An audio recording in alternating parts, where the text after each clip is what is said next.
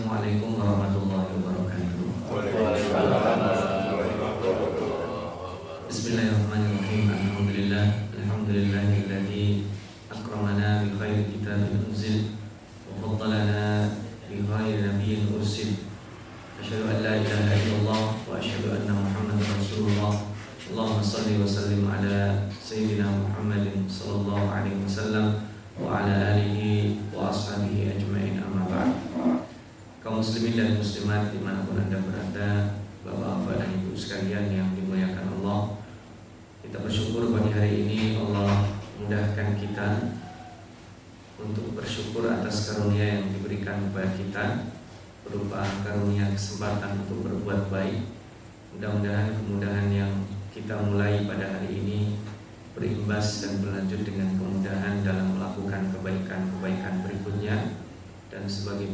tersebarnya kebaikan sehingga mudah dilakukan dan disebarkan oleh siapa saja.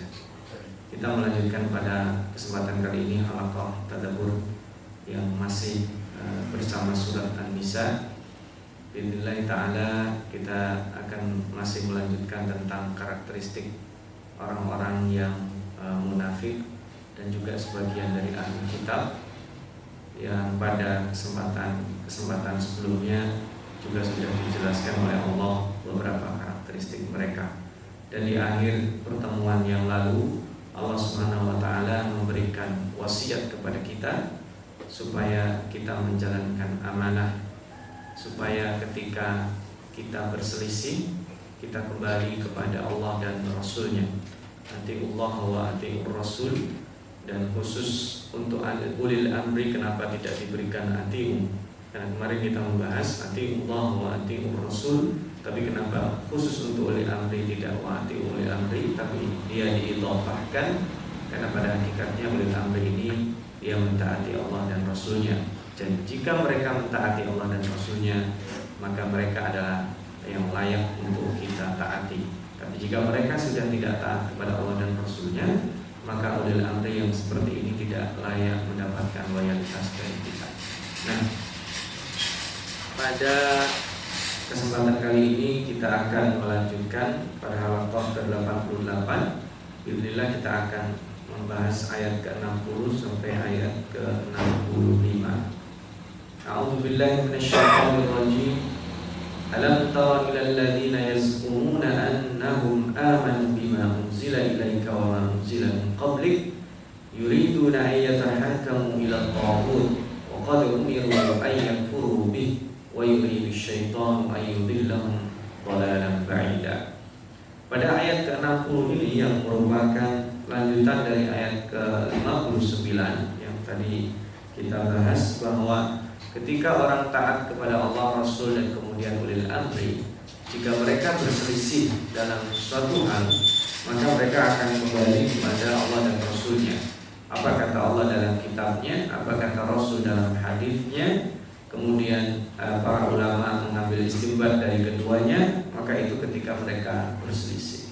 Tetapi kita lihat orang-orang yang mendapatkan ahli kitab, mendapatkan kitab yang mereka sering kita sebut sebagai ahli disebut dalam Al-Quran, mereka mengklaim bahwa mereka beriman kepada yang diturunkan kepadamu dan kepada yang sebelum itu. Ini maknanya adalah ini uh, ayat 60 ini berbicara tentang ahli kitab. Ya. Tidakkah engkau melihat? Tidakkah engkau perhatikan? Tidakkah engkau dengan seksama uh, memperhatikan Muhammad kepada siapa? Yaitu orang-orang yang mengklaim, orang-orang yang uh, mengatakan, orang-orang yang mendiklaim bahwa mereka ini adalah orang-orang yang beriman pada yang kau bawa dan kepada yang diturunkan Allah sebelum itu. Ya, artinya kan mereka beriman kepada Al-Quran dan kitab-kitab sebelum itu, tapi ini baru klaim. Tapi lihat, yuriduna kamu ila taghut, tapi ketika mereka mentahkim, ketika mereka mengambil peradilan, ketika mereka mengambil suatu uh, keputusan dari sebuah masalah, maka mereka kamu ila taghut, kembali kepada taghut mereka hukumnya. Sedangkan waqatu umiru sedangkan mereka diperintah ayat bih untuk meninggalkan, untuk menepikan, untuk menjauhkan diri dari tauhid itu. Nah ini sebenarnya di dalam beberapa buku tafsir di antaranya bisa dilihat dalam Ibnu Katsir dalam Ruhul Ma'ani diceritakan ada seorang munafik dan seorang ahli kitab ini berseteru. Kemudian mereka mencari kata putusnya kepada Nabi Muhammad SAW, tapi mereka tidak puas Kemudian akhirnya mereka pergi ke tempat yang lainnya hingga sampai ke uh, Umar bin Khattab. Tapi yang terjadi justru ketika sampai ke Umar bin Khattab itu uh, mereka tidak diadili tapi uh, justru akan dibunuh sama Umar bin Khattab. Umar bin Khattab marah, bagaimana mungkin mereka tidak puas dengan keputusan yang diberikan oleh Rasulullah SAW. Apakah kalau seandainya kita sudah tidak puas keputusan yang diberikan Allah dan Rasulnya, Lalu siapa yang bisa berbuat adil selain uh, Rasul? Maka Umar bin Khattab sangat marah sekali dan mereka uh, nyaris dibunuh oleh Umar bin Khattab karena Umar bin Khattab saking marahnya ini kalian melecehkan Rasulullah Shallallahu Alaihi Wasallam. Nah, faktanya memang ini nanti terjadi. Ada orang yang mengklaim bahwa dia beriman kepada Allah, bahwa dia beriman kepada Rasul bahwa dia beriman kepada Al-Quran dan kitab-kitab sebelumnya. Tapi ketika mengambil sebuah uh, peradilan ketika mengambil sebuah keputusan maka mereka mengambil keputusan yang condong kepada Tauhid. Nah ini yang sangat disayangkan. Sedangkan mereka Waktu umiru ayat furbi Sementara sesungguhnya mereka diperintah untuk meninggalkan kaum tersebut Nah yang menarik bapak-bapak dan ibu-ibu sekalian yang dimuliakan Allah adalah penghujung ayat ini. Coba kita perhatikan. Wa yuridu syaitanu an yudillahum dhalalan ba'ida. Di sini yang seolah-olah tidak ada hubungannya sama sebelumnya. Padahal ini berkaitan erat. Ketika Allah katakan wa yuridu syaitanu an yudillahum dhalalan ba'ida dan sementara syaitan menginginkan mereka semua itu berada dalam kesesatan yang jauh. Nah, apa hubungan syaitan?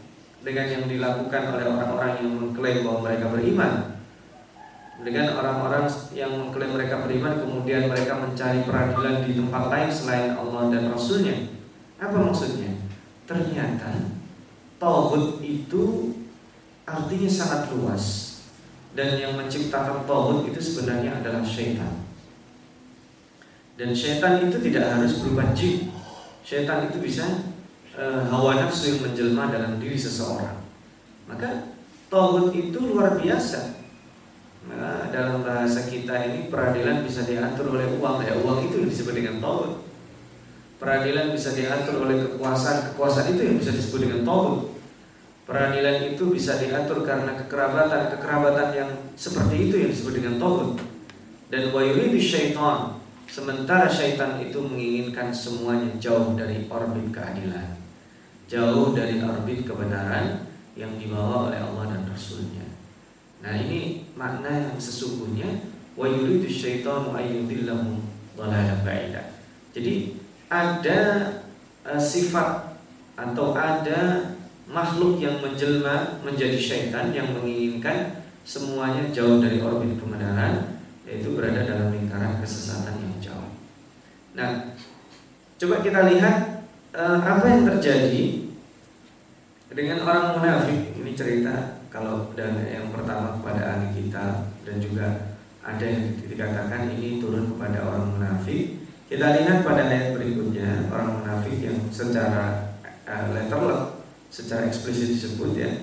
Wa idza qila lahum ta'alu ila ma anzalallahu wa ila rasul ra'aital munafiqina yasudduna anka dan ketika dikatakan kepada mereka, kemarin putuskan duduk sesuai dengan apa yang diturunkan pada oleh Allah kepada uh, kalian yang diturunkan Allah kepada Rasul. Maka yang terjadi ra'aital munafiqina yasudduna kasududa maka kita akan menjumpai orang-orang munafik itu yasudduna sudah beberapa kali kita bahas ya mereka menghalangi. Nah, ini tabiat orang munafik ya. Tabiat orang munafik itu bukan hanya meninggalkan tetapi dia menghalangi orang untuk e, melakukannya. Sama dengan tempoh hari kita membahas ya orang-orang yang disebut dengan orang munafik baik dari orang-orang yang sudah beriman ataupun orang-orang yang masih berada dalam kekufurannya mereka adalah para ahli kitab ciri-ciri yang muhtalan fakhura. Kita pernah membahas ya. Alladzina yabkhaluna wa ya'muruna an-nasa bil bukhli ya. Mereka adalah orang-orang yang bakhil dan memerintahkan orang untuk bakhil. Wah ini luar biasa ya. Saya minta kepada anda saya minta bantuan ini ini ini ini. Harusnya kan etisnya kalau nggak bisa bantu ya udah. Maaf saya nggak bisa bantu ini sudah bakhil nggak bisa bantu kemudian bisikin orang nah kalau si si Ano minta bantuan jangan dikasih si Ano kalau minta bantuan jangan diberi sudah bakhil memerintahkan orang untuk bakhil. Nah ini yang terjadi sama. Ya suduna angka sududa. Jadi kita di stop dari segala ini kebaikan itu supaya tidak masuk. Ini artinya sangat luas dan bisa terjadi sekarang. Jadi orang-orang munafik adalah orang-orang yang bakhil dan memerintahkan kepada bakhilan.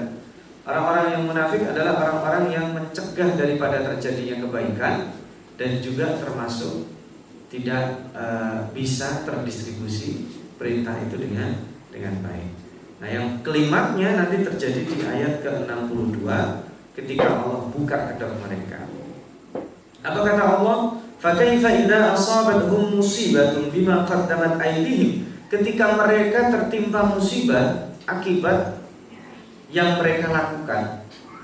Ya, ini fitnah mungkin ya lebih besar, lebih bisa kita tafsirkan ketika ada sebuah peristiwa yang merugikan mereka yang disebabkan oleh mereka sendiri ja'uka mereka datang kepada Nabi Muhammad sallallahu alaihi wasallam yahlifuna billahi aradana illa ihsan wa taufiqa ini luar biasa. Mereka datang seolah-olah mereka itu bukan penyebab keburukan itu. Illa ihsan wa taufiqa. Jadi begini Eh, ketika mereka minta pendapat kepada Rasul seperti yang tadi dicerita di awal ya orang-orang munafik orang-orang Yahudi berseteru minta pendapat Rasul untuk diambil keputusan gak didengar ya. Setelah tidak didengar mereka minta sebagai perbandingan katanya biar ada second opinion biar ada e, perimbangan yang lain ini pendapat selain Nabi apa itu kemudian mereka sampai kepada Umar dan mereka dibunuh dalam satu riwayat itu betul-betul dibunuh sama Umar. Ketika itu terjadi, mereka ngeluh kepada Rasul ini, kok begini jadinya? Ketika mereka mengeluh kepada Rasul itu seolah-olah yahlifuna billahi aradana illa ihsanan wa taufiqa. Kami datang ke sini ini hanya ini mencari titik yang sebenarnya. Jadi mereka malah menyalahkan Umar bin Khattab. Jadi kenapa? Ini kan yang menyebabkan terjadinya musibah itu kan mereka sendiri. Kadang kita begitu mohon maaf kita ketika terlilit hutan ya hutan yang melilit kita itu adalah rentenir berarti kita tahu awalnya hukumnya apa dengan alasan kepepet kita minjem sama rentenir begitu kita dikejar-kejar sama debt kolektornya kita datangi Pak Ustadznya atau Pak Kiainya yang dari sejak awal mewanti-wanti jangan berinteraksi dengan rentenir. Nah ketika itu bersumpah demi Allah saya kepepet ini tidak ada lain dan tidak ada bukan karena memang itu yang menjadi pilihan yang terbaik. Nah, dia katakan yang terbaik. Illa ihsanan wa taufiqan. Seolah-olah taufik dari Allah itu ke sana. Saya dibimbingnya Allah sudah terjadi takdirnya seperti itu. Padahal sebenarnya dia bisa mencari jalan lain. Ini kan sering ya. Kita ketika sebenarnya bisa memilih ini jalan syubhat, ini jalan halal, ini jalan haram Kemudian kita mengatakan saya kepepet ngambil yang haram. Yang haram aja susah. Bagaimana mungkin saya akan dapat yang halal? Harusnya kan tidak demikian. Yang halal, yang syubhat, yang haram itu pilihan. Ketika kita kemudian mengambil yang haram, tidak ada istilah saya kepepet sekali kalau ini tidak saya ambil seolah-olah tidak ada jalan untuk mengambil yang yang halal. Ya, tapi saya nikah susah, udah zina aja misalnya. Sebenarnya Zina juga nggak mudah, sulit. Berarti sama-sama sulitnya kenapa tidak yang halal? Padahal yang halal itu lebih mudah. Jadi kadang mata kita menjadi gelap ketika kita seolah-olah jalan haram di depan kita. Nah ini yang terbaik. Padahal tidak. Ada yang ya kalau kita lebih bentangan lebih luas, ada yang haramnya 70%, ada yang haramnya 50%, ada yang haramnya 30%, ada yang steril dari keharaman. Kalau kita cari pasti ada. Tapi kemudian kita datang kepada Rasul seolah bersimpuh kepada Allah, seolah-olah in aradana illa ihsanan wa taufiqah. Tapi ini belum taubat ya. Ini masih dia tidak mau mengakui kesalahan. Sama dengan kasus yang dialami oleh Nabi Yusuf alaihissalam. Ketika datang dia kepada ayahnya, dia membawa bajunya. Yang itu sebenarnya dia sudah terbongkar kan? Kenapa? Baju yang dilumuri darah. Ketika dilumuri darah, dia lupa Emang serigalanya sopan apa? Sebelum diterkam disuruh nyopot bajunya sehingga bajunya nggak robek-robek ada darahnya. Kalau mau dipikir-pikir, waduh celaka ini. Strateginya kurang satu, harusnya kita robek-robek dulu baru dikasih darah. Itu sudah ketahuan gitu dia nggak mau ngaku, ya kan? Berarti kan tersesat. Terus ketika pada saat terjadi yang terakhir, makanya ketika mengaku, Yusuf mengatakan, apa yang kalian lakukan dengan Yusuf saudara kalian dan adiknya. Kaget mereka loh ini ada pejabat kerajaan tahu cerita tentang Yusuf. Maka mereka langsung mengatakan kalau inna kala anta Yusuf. Ini pasti kamu Yusuf. Nah, iya. Saya siapa lagi? Saya hanya heran kalian melakukan keburukan dari dulu sampai sekarang kalau tidak ngaku. Nah ini juga sama. Kita ini diberi peluang untuk berbuat baik kepada oleh Allah Subhanahu Wa Taala, tapi tidak mau Alhamdulillah hati-hati Karena nanti suatu ketika peluang kebaikan itu kalau sudah ditutup Itu yang merugi kita sendiri Berada di dalam orbit yang tadi di ayat sebelumnya. Wa yuridu syaitanu ayudillahum dhalalan ba'ida. Kita ketika berada di dalam orbit kebaikan tidak bersyukur Tidak meluaskan Kemudian kita tetap berada dalam kemunafikan Kita na'udzubillah Wa yuridu syaitanu ayudillahum dhalalan ba'ida. Kita menjauh dari orbit itu Itu bahaya. Tapi meskipun demikian, Allah tetap membuka peluang. Kita membaca ayat 63 ini, eh, Allah Subhanahu wa taala tetap diperintah oleh Rasul. Ini yang luar biasa ya. Ulaika alladziina ya'lamu Allahu ma fi qulubihim fa'arid 'anhum wa'idhhum wa qul fi anfusihim qawlan baligha. Sekarang ini kepada Nabi Muhammad. Muhammad, mereka itu orang-orang yang Allah tahu apa yang ada dalam hatinya. Ketika mereka berbicara kepadamu yang di dalam hati mereka, mereka menghina kamu, melecehkan kamu. Maka kata Allah, "Fa'al anhum udah nggak usah dipikirin." Dan Nabi Muhammad ngapain mikirin begini? Gak sedih Nabi Muhammad. Lah kemarin bukannya ketika pergi ke saya, saya sudah putuskan mereka nggak puas pergi ke Umar bin Khattab. Giliran dibunuh sama Umar, mereka ngeluh sama sama uh, sama saya ini gimana ceritanya? Nah ini yang menjadi masalah adalah sebenarnya akses dari keputusan itu itu kan akibat kesalahan yang mereka buat sendiri. Nah, ini oleh Allah swt tetap fa'arid anhum wa beri mereka mau itu.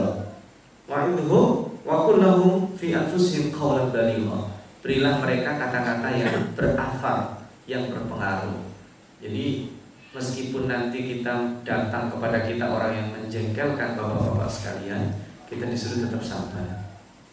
Jangan sampai kita kemudian orang yang kayak gini datengin kita.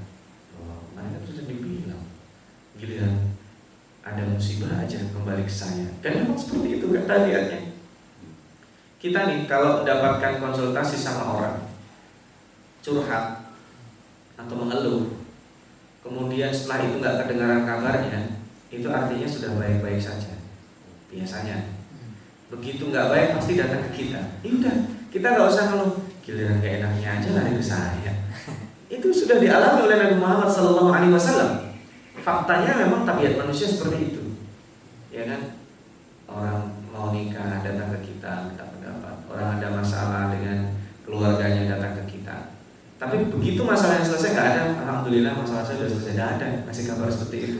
Nggak usah dikasih.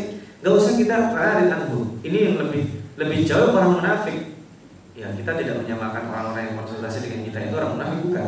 Tetapi tabiat manusia secara umum seperti itu. Apalagi ini orang munafik yang memang pada hakikatnya mereka untuk betul-betul pure beriman itu sulit. Nah, tapi Allah tetap memberi peluang. Kenapa? Nabi Muhammad faktanya disuruh tetap berdakwah. Dan bahkan lihat, sering kita dengar ya, Innal ladina kafaru sawa'un 'alaihim a andartahum am lam tundirhum. Ya kan? Sesungguhnya orang-orang yang kafir itu sama bagi mereka. Kenapa tidak dikatakan sawa'un 'alaika, tapi sawa'un 'alaihim? Kenapa? Sama bagi mereka kita kasih nasihat atau tidak. Tapi bagi kita yang kasih nasihat nggak sama dong. Akan dihitung sama Allah. Hari ini saya nasihati dia, dihitung kebaikan oleh Allah. Besok saya nasihati dia, dihitung kebaikan oleh Allah. Maka tidak boleh hukumnya kita putus asa berdakwah. Meskipun sawawan alaihi sama aja tuh orang mau dinasehati si A, si B, si C sama aja dia akan kelakuannya seperti itu. Sawaun alaihim sama saja bagi siapa? Bagi mereka. Tapi bagi para pendakwahnya tidak dikatakan sawaun alaika, tapi sawaun alaihim.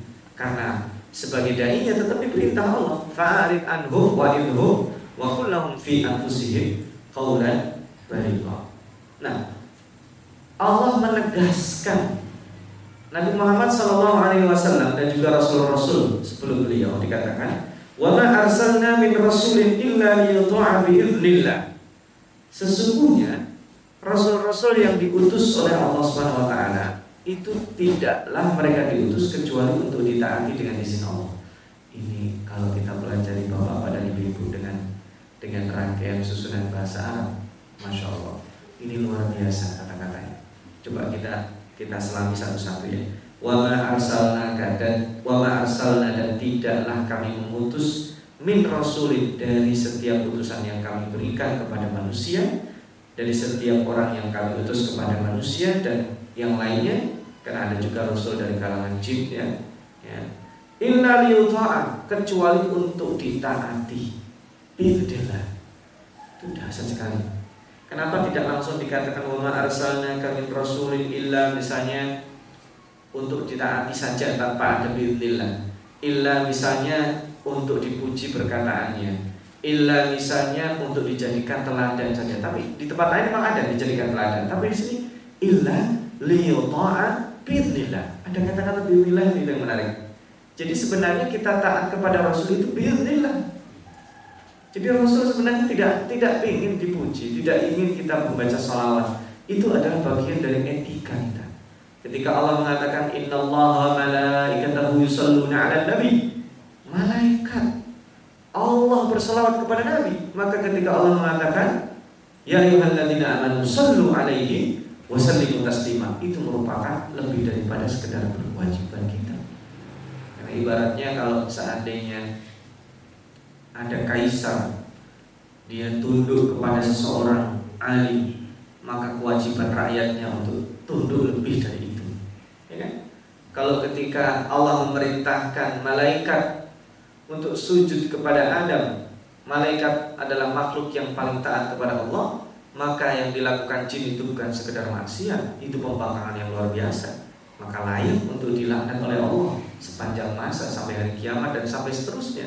Kenapa? Begitu malaikat itu sujud takdim kepada Adam, itu artinya bumi, langit dan seisinya diperintahkan untuk tunduk kepada manusia. Itu kemuliaan yang sangat luar biasa. Maka illa liyuta'a kita harus pegang kata-kata bi'nillah. Jadi Allah Subhanahu wa taala menjadikan rasul itu ditaati itu adalah merupakan takdir.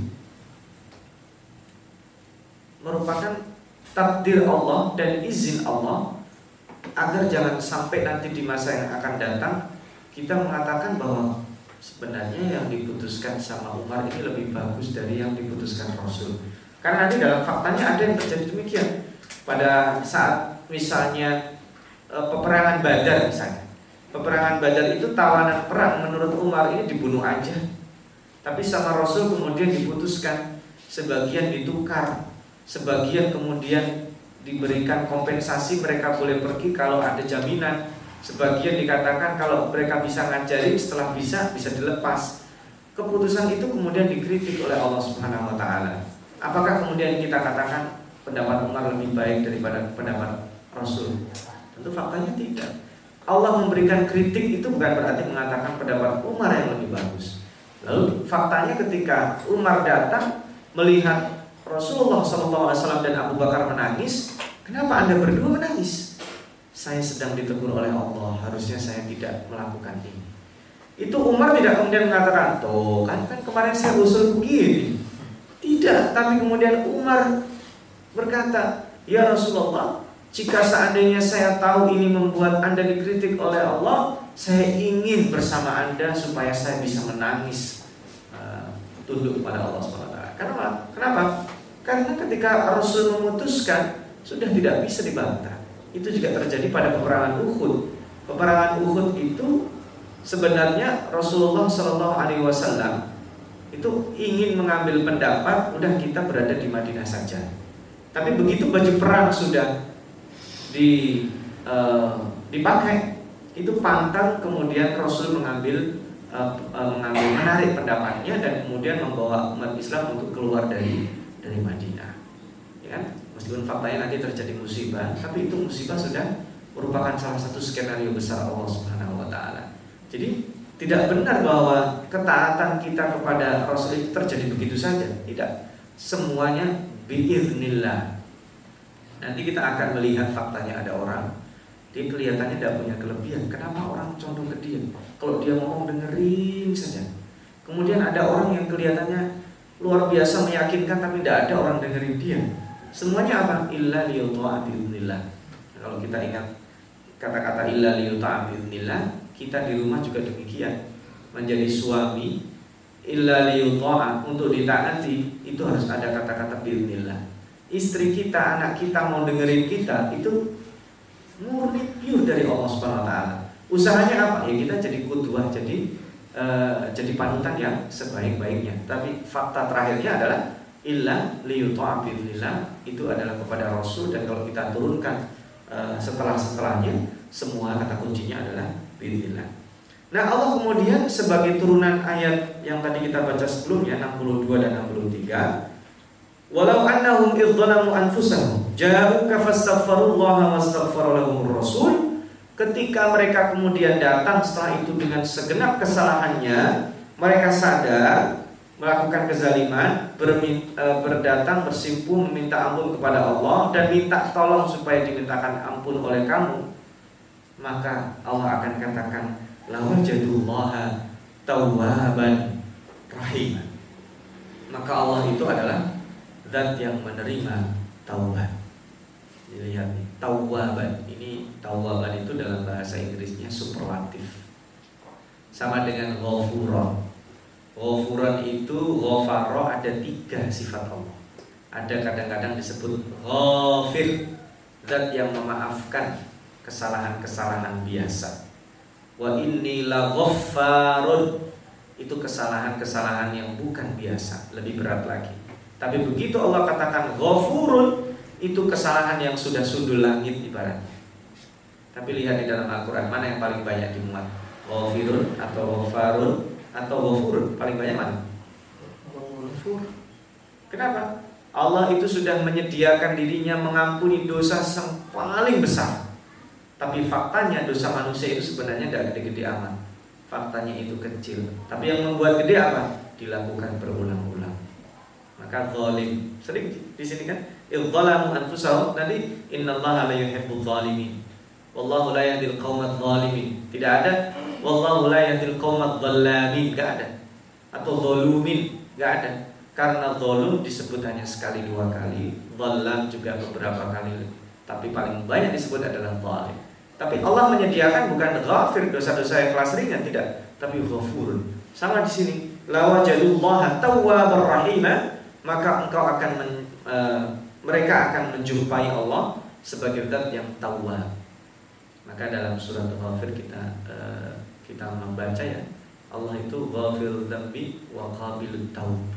Allah itu ghafir dzambi menutup aib, qabilut taub menerima taubat. Kenapa kok ada dua digabung? Karena begitu kita melakukan kesalahan, Allah memberi peluang kita untuk bertaubat dengan menutup aib kita. Ketika aib kita ditutup, peluang kita bertaubat. Kalau tidak, nanti suatu ketika aib kita dibuka sama Allah. Maka biasanya nih, kalau ada orang melakukan kesalahan, kesalahan itu sejatinya bukan yang pertama kali dilakukan.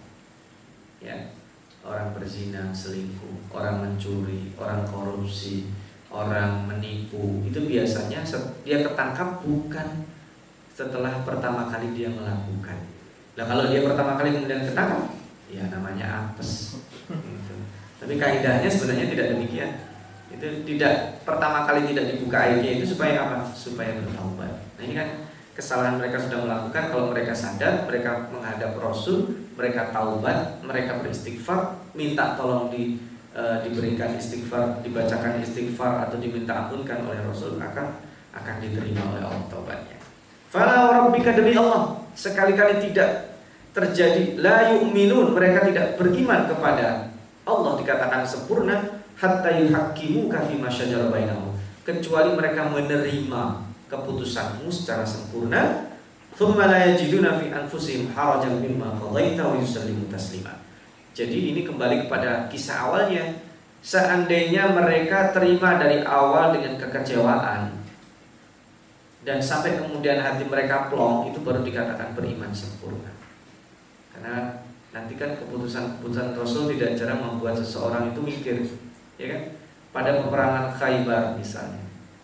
Pada peperangan Khaybar uh, sebelum Khaybar ya ketika pertama kali Yahudi diusir ya dalam surat Al-Hasyr ya keterangannya itu itu uh, Bani Qainuqa diusir oleh Rasulullah SAW dan kemudian ada faidnya ada peninggalannya.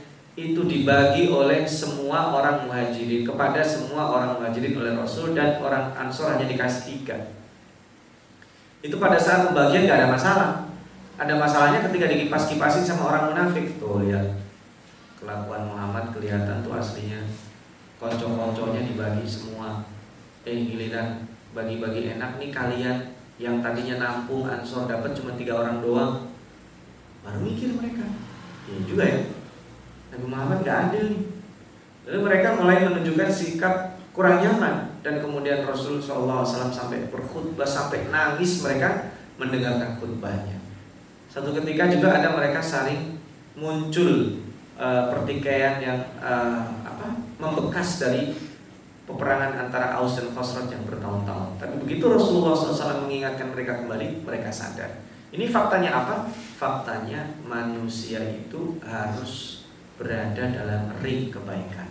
Karena kalau tidak tadi di ayat 60 yang kita bahas pertama, wa yuridu syaitanu ayudillahu dhalalan Maka kita tidak punya pilihan kecuali tunduk dan mengikuti apa yang disabdakan atau yang diputuskan oleh Rasulullah SAW.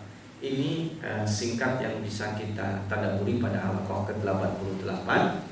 Mudah-mudahan ketika Allah membuka kelakuan orang-orang munafik yang juga tidak jarang bersekongkol dengan ahli kitab, tidak juga kadang uh, bersekongkol dengan orang-orang kafir, tapi faktanya Allah tetap menyuruh Nabi Muhammad SAW untuk berdakwah kepada mereka. Karena nanti siapa tahu mereka lagi mikir kemudian ingin taubat. Ketika mereka datang padahal kesalahannya sudah sangat luar biasa, berkhianat, Allah tetap membuka peluang. Lawajatullah taubat rahimah. Mudah-mudahan kita termasuk orang-orang yang uh, selalu hati kita dibuka menerima hidayah dan petunjuk Allah Subhanahu wa taala. Silakan nanti bisa disambung dalam uh, dialog Sementara saya akhiri Aku qouli hadza ja'alallahu wa iyyakum minal ladzina yastami'una al-qawla fayattabi'una ahsana. Wassalamualaikum warahmatullahi wabarakatuh.